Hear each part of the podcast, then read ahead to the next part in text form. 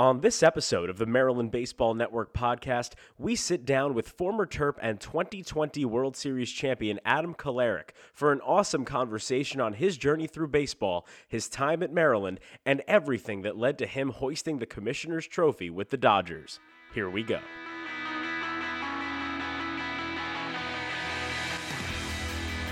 This is the Maryland Baseball Network podcast. Here's your host, Zach Solon. Welcome into episode 78 of the Maryland Baseball Network podcast. I am Zach Solon, joined for the first time by Matt Levine for this really special episode. Now, Matt, there hasn't been a lot going on throughout this offseason. Obviously, been a very long offseason. The team did practice in the fall, but other than that, usually this point in the year, we have a schedule. Now we expect a season to happen in the spring, but we don't know what it's going to look like. Yeah, I mean, we had a cancel or a postponed of a season. They shortened the season, canceled it. Everybody had to go home back in March. Would they play 15 games? And that was on. You went to Texas for dinner, basically for spring break. So now, months later, almost, we're in a similar spot. Maybe a delayed season, uh, shortened season. Nobody really has any idea. But there was a bright spot in the Terps in the MLB. So Exactly. We did have an MLB season ended about a month and a half ago, and the Dodgers were the 2020 World Series champions. If you were following, it was actually two Terps that were in the World Series Brandon Lowe for the Rays and Adam Kolarek for the Dodgers. They actually did face off in the World Series. We'll talk about that later. But Kolarek uh, and the Dodgers obviously won the World Series, becoming making Kolarek the first Terp to win the uh, the baseball's biggest title since uh, 1969, Juan Ron Swoboda did it with the Amazing Mets. Um, so uh, really exciting. And Adam was nice enough to sit down with us, talk about his days at Maryland. And Matt, I thought it was a really great conversation without giving too much away. Yeah, one of the best. I think uh, it's definitely one of the best interviews I've had uh, in my few years here at Maryland, and just such a good player to talk to. A lot of great stories from his time here, and also his time through the minor leagues and in the big leagues. Absolutely. So without further ado, let's get to the main event. Here is our interview with former Terp and World Series champion Adam Kolarek. All right, we are now joined by Los Angeles Dodgers pitcher, 2020 World Series champion, and Maryland Terrapin alum Adam Kolarek. Adam, thanks for joining us today. How are you? I'm doing great. Thanks so much for having me on your uh, show. Yeah, well, thanks for doing this. We're very excited to talk to someone, obviously, who played in the MLB especially during this pandemic season, and you got a World Series out of it. So why don't you we start with that? We'll start at the present. What was it like playing this past year with no fans in the stands, you know, 60 game season? Just take me through everything from the time you found out the season would be happening until, you know, you hoisted the trophy. Sure. I think um, one of the more strange moments was just when we were in the original spring training in March. And, you know, as, as things began to progress, you know, just across the world, you know, it was kind of just whispers here and there of, you know, what's going to happen. And the thought of what would, you know, follow, you know, really didn't cross our minds at first. At, at first, we kind of were thinking maybe we'll be put on hold for a week or two and, and maybe resume or maybe just, you know, have to, you know, pick back up on workouts, you know, maybe in April. So the thought that, it went from just a couple days, a couple weeks to, you know, everybody just went home. Um, you know, that our spring training was in Arizona. So I went, came back here to Maryland and, you know, the weeks obviously turned into months. And then with all the speculation of when we were hoping to start back up um, began, you know, we were still not convinced that we were going to be able to pull it off um, just as a whole. You know, you figure, uh, it was just so many logistics that had to go correctly for us to even start back up in August. So, um, you know, I was really uh, very pleasantly surprised that we were able to, you know, get in 60 games. Uh, you know, the the second spring training we called it summer camp that happened in July was huge because um, I think, you know, granted it was only two, three, two or three weeks long, but it really played a big role in I think prepping our pitchers, especially, and obviously the hitters wanted to see as many live at bats as they could before the season started. So, you know, all the credit in the world goes to all the trainers and medical staff that each and every team has. Um, they were asked to do things all year long that they were not used to doing and uh, went way outside of their, uh, you know, what they've done their whole careers. So, uh, they, they kept us uh, healthy and made sure we were following all the protocols as well as making sure the testing went uh, ran smoothly. So uh, it was certainly different, and uh, just the fact that we were able to start up on time, uh, well, on time as in August, and play, you know, relatively without even pausing. You know, we had, um, you know, obviously everyone knows about the Marlins, kind of had an outbreak there, but you know, for the most part, you know, we just had. We as in the Dodgers, we didn't have anything to deal with until the World Series. Obviously, that final game where we had, you know, Justin test positive. So you know, for the most part, you know, we got used to the protocols. Um, it just became a part of our normal routine. Uh, you know, being tested every single morning, social distancing in the locker room, all of our meals that we would eat, we would eat in the stands, you know, before the game as opposed to in our food room in the locker room. So, like I said, we just kind of got used to it and, um, you know, bought into the new rules. And that's why we were able to pull it off. That's great. And one thing I wanted to notice or wanted to talk about with this past season, obviously there was no fans in the stands, but there was all the social distancing protocols and whatnot. And you're only there 60 games. It was your first full season on the Dodgers. Do you think it brought you closer together uh, with your teammates uh, in Los Angeles, or do you think it was still you know harder to make maybe you know connections with them, given that you were you come there in the middle of last season and then you know didn't uh, have the opportunity to bond with them maybe as close. It was it like what was that like?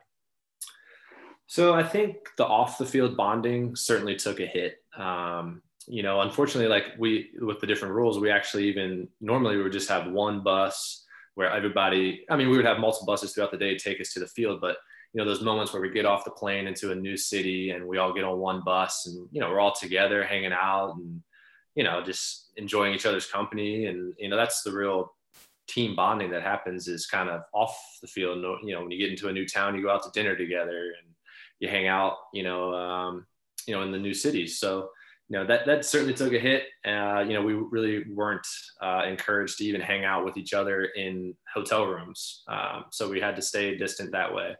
But that we, you know, in the, in the same breath, I think because we were all dealing with, you know, the strange circumstances, we bonded at the field and we bonded during the games. I think uh, even more so because honestly, the only time this whole year felt normal was during the games. It was, uh, you know, once the action started and you were on the mound or at the plate, you know, I think that for everybody was one of the only times you can really point to and say for sure that, all right, you know, this this part feels normal. And you guys playing a 60 game season, obviously a normal season would be 162 games plus the postseason. So your mindset going in, knowing your appearances are going to be cut short already just because it's only 60 games. Does that have you attacking your mentality when you're coming into a game and attacking every appearance differently, just knowing that you never really know when the last one could come of that season? You're right. I think one of the things that it really did was um, you know, say you feel an ache or a pain in um, in a normal season in May or June, and you know that maybe you just have a tight back or you know a sore arm, you might you know you might ask for a day. Hey, can I you know if if you need me today, just you know I don't know how much I can give you, you know, because you're looking towards the whole season as you know I have a hundred more games to play and playoffs. So you know you're trying to make smart decisions so you don't get injured um, whereas I think during this year, if you, at least for me personally, you know, I would feel the same little thing here or there where maybe in a normal year, I would say, Hey, I could maybe, you know, use a break tonight, you know, um, I, I think with the shortened season, everyone was really just pushing a little bit harder and realizing that, Hey, I might be sore now, but you know, I have, you know, such a small window to play this year that you kind of suck up, you know, those little aches and pains even more so I felt like, because it was such a sprint you know, it was, um, you know, a 60 game season, anybody in any division can, you know, have a good month. And with a good month, you're basically in playoff contention all of a sudden. You know, it, um, you know, I think for the most part, uh, you know, when you looked up and down the standings across the league, you know, the better teams that you kind of thought might make the playoffs in a 162 game season, for the most part, I think everyone made the playoffs and it certainly helped, um, you know how they added more teams to the playoffs this year to create you know i, I think that allowed for teams you know if, if we got off to a bad start you know maybe we could still slide in, you know, the eighth seed or something and, and make the playoffs. Um, so I think it helped teams if they got off to a slow start to, to have a few uh, more playoff teams. Um, but for the most part, yeah, with that shortened season, I think everybody knew that we needed to just push down as hard as we could on the gas pedal for 60 games um, and getting good, you know, seeding for the playoffs. And obviously, once the playoffs hit, you know, your adrenaline's going so hard, and um, you know, it's it's easy to play in, in those games when it means so much. And you mentioned uh, just a couple minutes ago Justin Turner testing positive at the end of Game Six, and he came out, I think, in the eighth inning. Um, just take us through kind of how that spread. I don't know if you were in the bullpen or in the dugout for that, how that kind of spread around the field, and then if you saw him come out and kind of celebrate with you guys at the end.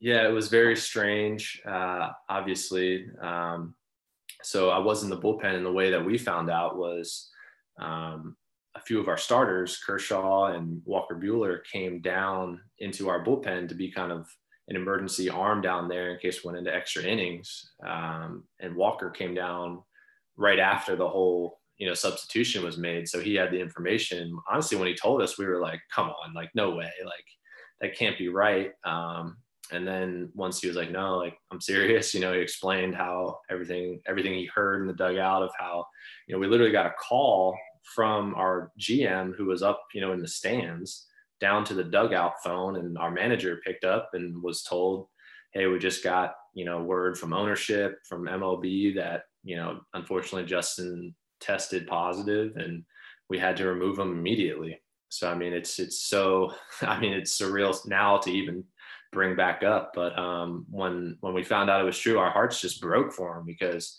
you know other than you know clayton you know kenley jansen you know, the next name is Justin Turner, who's been there, just, you know, just as long as those guys, and you know, have fought so hard to be back in the World Series. That was his third time in the last four years, which is crazy. And and for him not to be on the field immediately, you know, from from his third base position to join us, you know, in the in the dog pile in the middle of the field, you know, it was we felt terrible for him.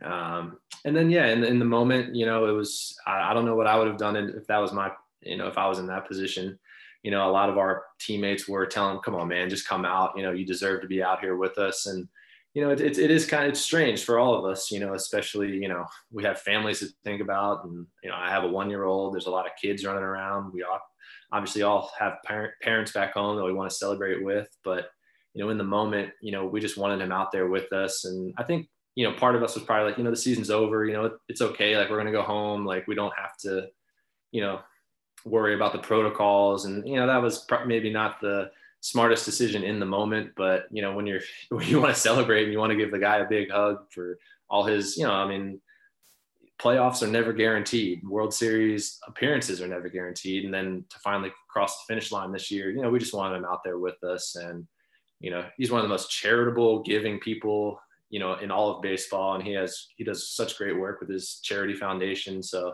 I mean, the guy is, you know, on the field, off the field, just an awesome person. So, you know, you know, he was the last person you wanted to have that happen to. And, you know, I hope it didn't take away too much from his uh, joy of being a world champion.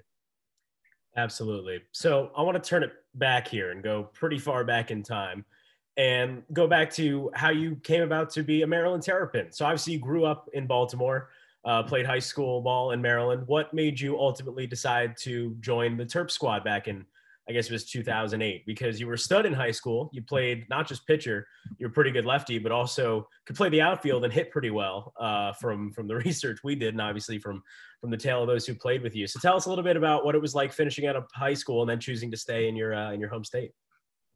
Sure. So I mean, growing up uh, in Baltimore, like you said, um, you know, having Maryland as the college that I rooted for for you know basketball and football, you know, I mean, the the the college teams, you know, that come out of there, you, growing up in Maryland, you kind of rooted for them like they're a pro team. You know, I mean, I was, you know, very lucky. I, I was what I guess 11 when the Terps won the championship in basketball, and they had some ACC championships against Duke. So, rooting for Maryland was something I've been doing my whole life. Um, when I got the, you know, couple letters and phone calls from the university's, you know, baseball team at the time, uh, from those from the coaches that were there. You know, I was just floored with the thought that I would get to, at the time, still compete in the ACC, which, you know, is still a great baseball conference. Um, and that was one of the main reasons I wanted to go to Maryland um, because of the competition that we'd be playing with every night uh, or against every night. And, and obviously going into those games, we were, we were, you know, the underdog. Um, but that taught me a lot in college, you know, that, you know, size doesn't matter. Um, you know, you can't, you know, uh, you have to outwork your opponent. You know, you can't just, you know, go in, in there thinking you're going to be outmatched, but you know, it's the preparation that you put in all week long to prepare for those games. So those are the kind of things I learned at Maryland. And, uh, you know, I looked forward to right as a freshman. And like you said, you know, I had the opportunity to play a little bit of the field as well at Maryland. Um, and that was a big draw because I, I, still love, you know, every pitcher loves hitting and thinks that they can, you know, be a hitter, uh, you know, at the, at the drop of a hat and uh, you know, I had some moments at the plate too, which you know was something that you know I'll always remember. And and um, so yeah, choosing to go to Maryland was was very easy because you know it was a big time conference, and it still is now that they're in the Big Ten. You know, it's no different. I think uh, being a Northeast school, it's always going to be hard to compete against you know Southern sports and who are outside all winter long while we're you know indoors or, or you know in 20 degree weather working out outside. So I think being in the Big Ten is a big. it's the right decision for, or well, not that they had a decision, but it's the right uh, fit for Maryland baseball for sure because you're kind of in a bracket where you get to play against you know teams are similar in similar boats there with the weather situations, but um, Maryland is now a baseball school in my opinion. You know they get the great recruits, and that's thanks to the coaches that they have there now. So I think. Uh, I think the kids in the area who have an opportunity to play at Maryland should be just as excited as I was to attend so a little bit about your college career. What are some of the things that made you want to go into the draft after your junior year and forego your senior season? Um, obviously, you were one of the top pitchers in the country, but was there any thought there that maybe you should spend one more year? Obviously, there was the head coaching change uh, going into your junior year, but talk a little bit about that and, and what went into your ultimate decision to enter the draft in 2010. Sure. Yeah, I was not, you know, a highly sought after draft pick at all. You know, I, when when the draft rolled around, I was I had no idea what to expect. Um, I think, you know, obviously I had a little bit of an advantage being a tall, lanky left-handed pitcher. So I mean, scouts, you know, look at people like me and try to project out where you know where a person like me might end up in a few years. So I think I just had a couple things in my corner where you know I would I had some good moments at Maryland and honestly, I never really put together one of those seasons where you know you're looking at like, hey, that's that's the guy, you know, that's the best pitcher on the team. You know, I, I honestly I don't think I ever really was the best pitcher at Maryland um, on any given uh, roster. But you know that didn't mean I wasn't still learning along the way. I think my ability in, in recent years has honestly caught up to all the work I put in, you know, in between the years as far as my intelligence and how to pitch you know, I feel like I was always learning how to get guys out, my, but my ability level wasn't there. So I think I've kind of caught up a little bit, and my my pitches have gotten better over the years. And uh, but I attribute a lot of the uh, mental game to to my time spent in Maryland. And uh, as far as foregoing my senior year, you know, I, I did I did think about it. You know, I, I did you know I didn't rush that decision at all. It was it was certainly thought out. And you know, for me, uh, you know, injuries are always you know can always happen um, as a senior, you obviously don't have you know really any leverage as far as uh, when you sign compared to when you're a junior. So um, you know the scout with the Mets that drafted me, you know, expressed a lot of interest and, and really felt like I would have a good opportunity in their minor league system, which I did. You know, I, I, had good success in the minors with the Mets. Um, didn't make it, you know, past Double A really, but um, but the opportunity was there for me. You know, after my junior year, and um, you know, the great part was, you know, personally, I met my future wife my junior year at Maryland. Um, so she was still in school, and obviously, a lot of my friends were still on the team when I should have been a senior. So, you know, I got to go play some pro ball and come back the following fall and hang out with all my friends and my at the time girlfriend and just enjoy kind of the, uh, you know, the fun part of uh, being in college. But I didn't have to take any classes. You know, I was I was going to play pro ball and go to spring training the next year. So, kind of had a little uh, you know, I had just as much fun and got to be with everyone that I loved and met at Maryland. Absolutely. And then in 2010, your junior year, there was a head coaching change. Obviously, Erik Bakich came in, and obviously he went on to coach at Michigan, led them to a College World Series uh, semifinal or final last year, the national runners-up. do you still have a relationship with him? What was it like at the time with him coming in and, you know, uh, how much have you worked with him and are you still in touch with him and seeing how he is, uh, you know, had his success? Yeah, off and on. You know, we, we do stay in touch. Uh, you know, I, I, get very nice uh, texts from him every now and then, and you know, he's followed my career.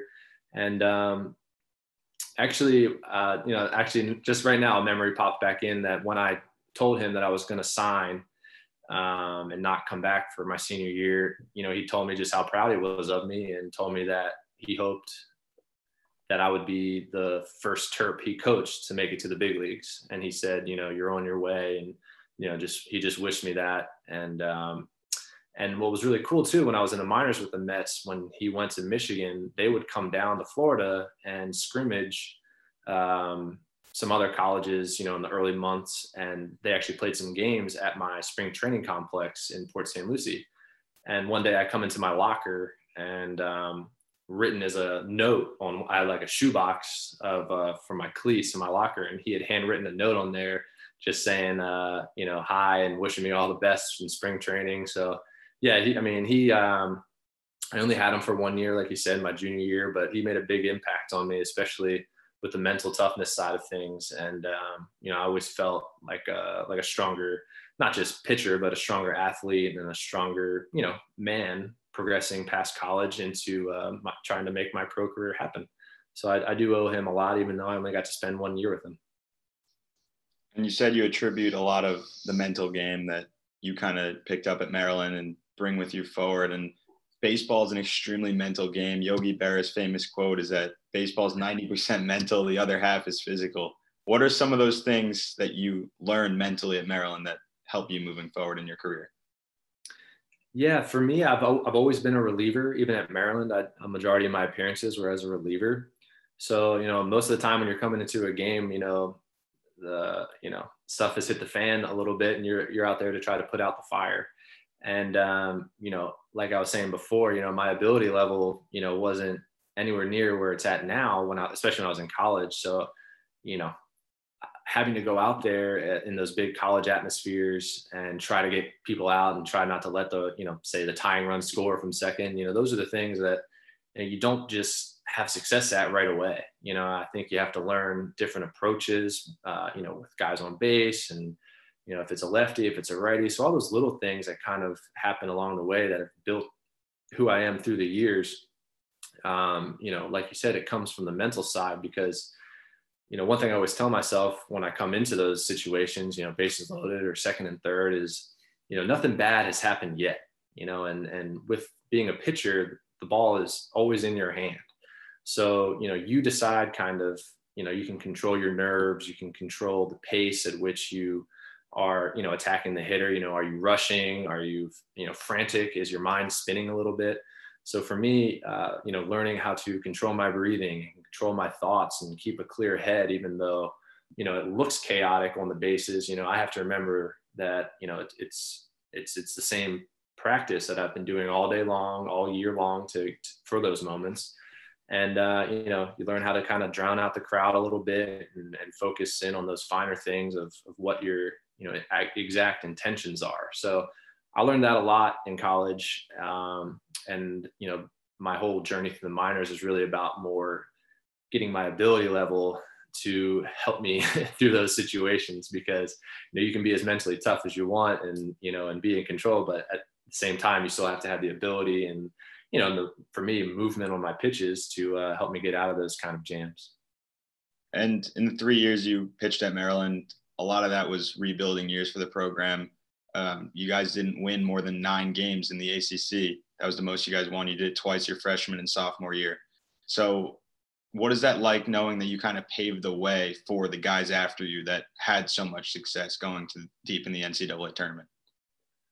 Yeah, I mean, when we would win, you know, you look at the season, so you play 30 uh, in conference games a year, so you know, three a weekend. So for us, if we won one game per weekend, that was kind of like a big deal. You know, we didn't get swept, but you know, each game we're fighting. And I remember my freshman year, we actually lost nine one run in conference games. So we won nine games that year. So if we win half of those games that we lost by one, you know, now you're looking at 14, 15 wins and um, then you're obviously probably making the ACC uh, tournament. So going through those games where it's so close, I mean, talk about being thrown into the fire. You know, the games were always close, and you have to come in with uh, with the game on the line. So um, you know, getting through those tough moments, you know, you often learn a lot more about yourself through the tougher times. You know, when things are going easy and you got your best pitches and you're feeling good at the plate as a hitter, you know, it's easy to play baseball then. But it's it's it's when you're you know fighting every single day. You know, it feels like every little thing can be a struggle that's when you really learn a lot more about yourself as far as you know what you have inside because i think that i was toughened up by a lot of failures early on and and you know those tough games where we didn't come out on top you know it does take a while to learn how to win too you know you have to learn what it takes as a team especially to learn how to win you know it doesn't just happen i think sometimes when you watch games on tv you think that you know just ability alone can make a team win but um you know ability can only go so far. So like I look at my team this year, you know, that I got to be a part of with the Dodgers. I mean, we didn't lose too many games in a row. And I think that's a huge thing to uh, you know, when you could easily, you know, some teams might go on those five, ten, you know, plus game losing streaks, streaks, excuse me. You know, that's really how your season goes down the drain. So if you're able to cut cut off the bleeding a little bit and you know, don't let one loss turn into five or two into ten. So, you know, you learn how to bounce back the next night. You have a short-term memory when uh, when you've made a mistake and realize that you can control things from here on out. You can't change what happened before. So for me, uh, you know, at Maryland, those tough games taught me a lot. And obviously, like I said before, Maryland is a baseball school now. They know how to win. They've been through those tough moments, and uh, you know, even though the coaching staffs have changed, it's all about being a culture too. So that culture there has been cultivating now for 10 years, uh, dating back to when I was kind of wrapping up, is when uh, you know the team started playing pretty well. And I think, like I said, you know, you learn how to win, you learn what it takes to be a winner, and then as your ability gets better, you know, obviously the team gets better. You bring in better recruits, and, it starts to snowball from there. So they're in a great position now, and I think a lot has to do with just the culture that's there. So you talk about what you learned obviously about winning and playing baseball but you also said you learned a lot about yourself. So after maryland you got drafted and then you spent a lot of years in the minors didn't make your debut until 2017 and in between there obviously like many pitchers uh, at that level you were in a grind. And you were released a couple of times signed some some free agent minor league deals and then eventually uh, landed out in tampa bay so what did you also learn about yourself during that time and what were some of the ups and downs of being in the minors for that long yeah, I um I got to double A, you know, relatively quickly. You know, uh, I made it there in 2012, which was only two years after I was drafted. So when I went to double A for the first full season in 2013, I had a great year. And I thought in 2014 that I would break and go to triple A. And uh, I ended up going back to double A and had a really bad season. Uh, you know, it seemed like it was one of those years where it was like, if I wasn't, uh, you know, if I was throwing strikes, they were just, you know, blooping balls in. If I was, if I was, you know, just missing on the corner, you know, they were taking it for a ball. You know, it was, I just felt like I couldn't catch a break, and every, you know, every base hit fell in, or I was walking people. So I definitely deserved a bad year then. So um, I went back again in 2015 to Double A, and kind of started off the same way. It was, it was, it was not looking good uh, you know, especially statistically. So uh, I ended up making a change in 2015 and became and decided to drop my arm slot to be more of a side armor. Um, it was something that I really just decided to do on my own. You know, I think um, I decided, you know, I was over the top from my uh, normal arm slot. I would, I would throw like 90, 91. Um, so the velocity, you know, it wasn't certainly wasn't big league, you know, fast. You know, it wasn't mid 90s, and, and I wasn't striking people out. So I just I decided to go for more of the uh, how can I move the ball as much as possible. So I started throwing sinkers from that sidearm slot, which a lot of hitters just don't see. You know, it's not a it's not a common arm slot, and um, you know I can't really explain why it worked, especially kind of right away. But I started to have really good success and get a lot of ground balls and weaker contact, and you know I was really tough on lefty hitters. So uh, I played some winter ball uh, in Puerto Rico to kind of iron in that arm slot. And, uh, you know, because it's a whole new delivery, it's a whole new mechanic that I had to kind of retrain my arm, you know, how to throw from that slot. Um, so yeah, when that opportunity came with Tampa Bay, you know, they I guess they had seen at some point because I didn't uh, play against them in that Double A season when I was with the Mets throwing sidearm for the first time. So um, yeah, I guess they saw maybe some video or one of the scouts was there, and and I'm really fortunate that they gave me the opportunity because you know as as you've seen from Tampa Bay, you know they have a lot of different arms, you know, coming out of their bullpen all the time. You know, they have the high velocity, they have uh, splitters, they have you know, there's another righty side armor, there's a lefty side armor, so we kind of offer a lot of looks there in Tampa Bay, which I think uh, you know was just the right fit for me. You know, they they they could see that I had a unique ability and a unique, uh, obviously, uh, way of doing things from that arm slot. So it was just a really good fit. And the development uh, group that they have there to help, you know, even the minor leaguers, um, you know, they really take a lot of pride in developing from within. And, you know, they're not going out necessarily signing the biggest free agent every year. They're trying to develop minor leaguers as much as they can. So it was just a perfect fit. And they really, um, you know, I, without you know the help that they offered me in the minors, you know, I, I wouldn't have uh, progressed as far as I have. So then, obviously, that day comes in 2017. It was uh, June 29th, and you finally made your first big league appearance. Tell us what it was like getting the call up to the majors and then getting that call from the bullpen to come out. It was really, I mean, it was one of the most special moments of my life. Um, um, you know, getting so you know it was after a game in the minors. Was, I was in AAA there in Durham, and my pitching coach, who's now the big league pitching coach with Tampa, you know, I'm, after the game, I'm at my uh, we're in the food room just eating dinner, and he comes over, just taps me on my shoulder, and just kind of gave me the little head nod, like, "Hey man, come talk to me." And he uh, he brought me into the coach's locker room, and you know when you get brought into the office, you know it's usually one of two things: you're going up or you're going down and uh, the minors up until that point, you know, I've unfortunately seen uh, my share of both. Um, so I didn't, I knew I was throwing really well. So I, I really didn't think I was going down, but you know, you still have to wait to hear the words. So he pulls me into the office and actually handed me a beer and uh, he had one for himself and he was like, come on, man. And uh, we go into my manager's office and we all sit down and he just had a big smile on his face and, and told me that, uh, I was heading to heading to Pittsburgh in the morning, which is where Tampa was playing. So, um, you know, getting to call my dad, talk to my mom on the phone. You know, I can barely get the words out. I was crying, and and you know, the guy, the the guys I played with there in the minors and in the big leagues were just the best. And you know, they knew. You know, I was 28. You know, a lot of the guys I was playing with, especially in the minors, were 23, 24 um, and then, yeah, I mean, there are obviously others like me who were in their late 20s, but they were just so supportive and they knew that, you know, it was a long time, uh, uh, you know, grind just to get that opportunity. So getting to go to Pittsburgh and make my debut. Um, and at the time too, you know, Tampa, you know, we still had Longoria, um, you know, we had some, some veteran guys that were just so much fun to play with. And, you know, I was kind of, you know, you're, you're like a little kid again. You're kind of in awe of just seeing these people and to realize that you know they're your teammates and and um, and you get to play with them and, and be a part of their team is um, you know it's very special and even now i mean you know i have almost three years now of, of, of major league time but not a day goes by that it still doesn't feel surreal you know it kind of every day you know you don't get used to it you know it's really it's just so much fun and you know I, I don't take it for granted that you know, I get to play this game and, you know, that I've been watching and, and loving my whole life. Um, you know, it, it is very special. And you said you get transported from Durham to Pittsburgh. Did you fly there or take a bus? How'd that work? And then kind of what's going through your head knowing I might appear in my first game tomorrow?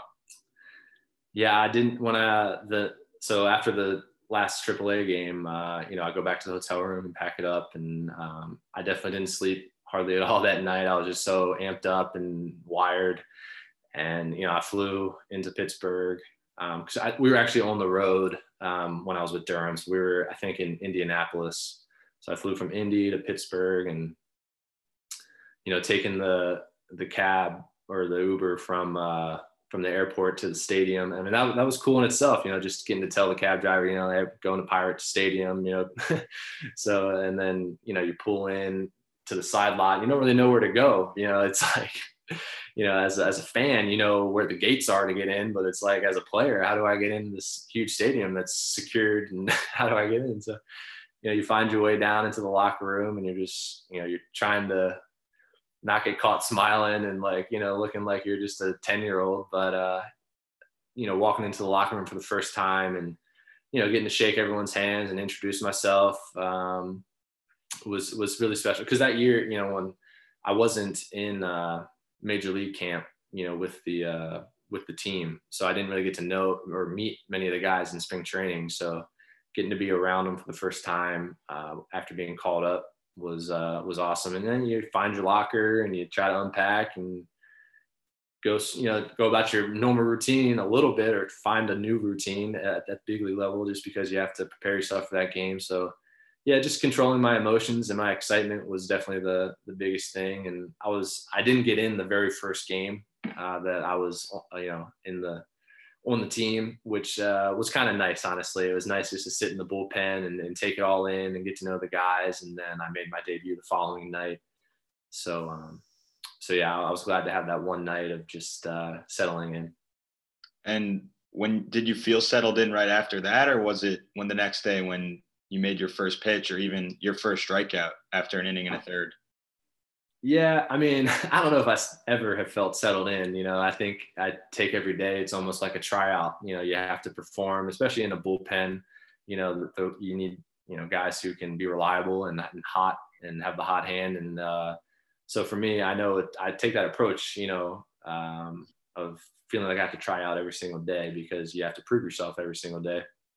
So, uh, yeah, for me, it was very, it was a very unique uh, debut. The first pitch I threw, so there was runners on first and second. McCutchen was on second, and the first pitch I threw, they tried a double steal. So I threw a strike, which I was happy about. You know, I was just trying to throw a pitch that the catcher could catch. You know, I honestly, I was just like, don't spike it, don't throw it in the stands, you know, don't hit the batter. You know, I was just trying to make sure the catcher caught it. So I threw a strike and then our our catcher threw the guy out at third base. So Longoria caught it, tagged out McCutchen, and then we're jogging in together. Uh, and Longoria was just he said something like just, hey man, nice pitch or something like that. And he flipped me the ball. So I got to keep the ball, you know, from that uh, first outing. And like you said, I got to go out for the next inning and I was able to strike one guy out. So it was all uh, a little bit of a blur. Uh, my parents were there. My uh, wife was there with her parents. So uh, I got to see them before the game and, you know, take some pictures and have that little kid moment of, uh, you know, my having my family there and, you know, getting to hang out with them after the game. You know, it's, it's something that I had dreamed of my whole life you know, it was even sweeter in the moment than I could have ever imagined. And, um, and, and baseball is crazy because, you know, in one sense, you, you know, you cross a finish line, so to speak, of, you know, accomplishing your goal, but then you realize you still have to perform. And if you want to stay, you have to perform. So it doesn't just end once you uh, get called up, you know, it almost kind of restarts in a sense, you know, you have, that's, that's what I meant by having to try out and prove yourself every day, because if you want to stay, you have to perform so you can't just kind of coast and, and be happy that you made it um, you know it is it is satisfying for sure and i'll appreciate it even more you know 20 30 years from now but um, you know you do kind of have to make a new finish line for yourself and, and just kind of see how far you can keep going so you speak about the craziness of baseball you experience what i imagine has to be is one of the craziest things to happen to a baseball player you were traded at the deadline in 2019. Now you were having a good year that year. Come, you know, July 31, your ERA was under four. So tell me what that was like, you know, having to pack up, move across the country, going to the Dodgers, who were having a great year, coming off two NL pennants. You know, what was that like? Was there any idea that maybe you were on the trading block and, and just that final meeting uh, before they told you to pack it up and, and head to LA? Sure. I mean, uh, it was beyond crazy. So we were actually, so when I was with Tampa uh, that day, we were in Boston and uh, it was about so the trade deadline's 4 p.m. At literally 3:55, I'm in the food room eating lunch with the guys, about ready to go out for batting practice. You know, and pitchers just stretch and play catch and then shag BP. So um, five minutes before four, uh, my manager pops into the food room and was like, "Hey, AK, come come talk to me real quick." And I was just, and like you said, you know, I was throwing good. You know, I wasn't throwing amazing, but I certainly wasn't throwing bad. So um, I was like, man, I, I thought I was getting sent down, just because that's usually, like I said, that's all. That all it's uh, that's all the messages you get. So um, he told me that you know we weren't uh, we weren't you know expecting this, we weren't planning this, but you know we got a phone call and you know you just been traded to the Dodgers. My head, I was just like, what? Like, how is that possible? Because uh, I mean hey, I, am very realistic in, in everything that happens. And, you know, growing up my whole life following baseball, you know, people in the trading blocks are, you know, starting pitchers or the, or the, you know, maybe the big left-handed bat that is going to help somebody down the uh, playoff stretch and, and help for a playoff run. You know, not often are, you know, lefty relievers who, um, who are the ones traded at the, at the literally trade deadline. So um, it was a surprise, you know, um, and they told me that, you know, they weren't looking to trade me. It just the offer came through. And, you know, as I learned, you know, once I flew out to LA, it was, um, you know, one of their lefties had gotten hurt. And, you know, it's a good lesson, you know, that, you know, I had learned at an early age, but, you know, it's an old adage of kind of like you have to play, you, you never know who's watching. You know, you have to always try your hardest and, and be at your best because you never know who's watching It could be a kid, it could be a scout, you know, it could be another coach that wants you to play for the university, you know. So I always took that approach, you know, growing up. You know, I had to, you know, you don't goof around, you know, during the game. You know, you take stuff seriously, you hustle on and off the field, all those little things. So I've always taken that approach, and so even at the major league level, you know, you never know who's watching you. You think you're on the Rays, and you know, I had actually pitched against the Dodgers earlier in the year and done pretty well. Uh, you know, I, they have a ton of lefties in their lineup, so I was uh, pitching a few times against the Dodgers actually, and had good success, especially against their lefties. So when uh, when you know they had some injuries happen to their lefties, um, they reached out, I guess, to Tampa and, and inquired about me and worked out a deal. So um, having to go back into the food room because everyone was like, "What happened? You know, what what the managers say?" And having to tell them, uh, they were just like, "What?" like they couldn't believe it either. You know, just things like you just don't expect. So it was um, it was a wild experience. My wife, who was, gosh, six seven months pregnant at the time, was with me in Boston, and I had to send her a text that, "Hey, pack up the hotel room. We're we're, we're going to LA." So uh, so it was insane. It was it was a it was a flurry of emotions and and getting to uh, you know go from Boston that night and fly across country and be in a Dodger uniform the next night was was crazy. So it uh it was uh, it happened fast. You know they don't really give you time to you know go pack up your apartment or anything back in Tampa. You know it's pack up your bags. We'll mail you stuff if you need it, and uh, you're a Dodger now. So it was uh, it was pretty surreal. And one of the guys you were teammates with and left behind was a former Terp, Brandon Lowe. You were roommates with him as well. Um, then you get traded to the Dodgers a year later, make it to the World Series against your former team and against Brandon Lowe, Um, striking him out in the World Series. Just what's the, what's your relationship like with Brandon Lowe and facing him in the World Series, knowing that you won the battle there? I mean, he was he's he's a great friend. Um, he so when I was with Tampa, um, he was I was already with the big league team, and then he got called up, so I was there for his debut, uh, which was just awesome. You know, we had gotten to know each other prior to then, but once he got called up, we got to know each other even better. And yeah, like you said, we roomed together. We would get Airbnbs in the St. Pete area when we were in town, just because, you know, being rookies and you know, you know, you're never sure of your, uh, like I was saying before, how long you'll be anywhere. So you kind of keep things uh, as fluid as possible. So we just did the Airbnb route and rented week to week together. But um, our wives have become friends, and you know we have a great friendship. You know, it's just you know it's easy you know to bond over uh, baseball, and it's especially easy to bond over uh, going to the same college as, as as we did. You know, we didn't get to play with each other in college, obviously, but we had some uh, overlapping teammates, so we, we had some mutual friends there. So uh, you know, getting to face him, you know, who would have ever guessed or predicted that? You know, it's just one of those uh, baseball moments where the stars aligned. And you know, heading into the series, you know, once Tampa, you know, clinched and we knew we were playing against them, um, then you know, I obviously know ahead of time, most likely I'm going to face a lot of the lefties that they have in their batting order. And, you know, he's one of the best left handed hitting hitters in the whole league. So uh, he's also, you know, which to me, I know he won't be pinch hit for if I come in to face him. You know, they're to let him hit. So um, getting to face him, um, you know, when we talked last week uh, on the other um, on the other Zoom event, you know, I told him he was just unlucky that he batted third um, when I came in to pitch because the first guy, you know, I was I was nervous. You know, it was the World Series, my first appearance, and I just wasn't quite on my game. So the first guy I faced, I ended up walking on four pitches.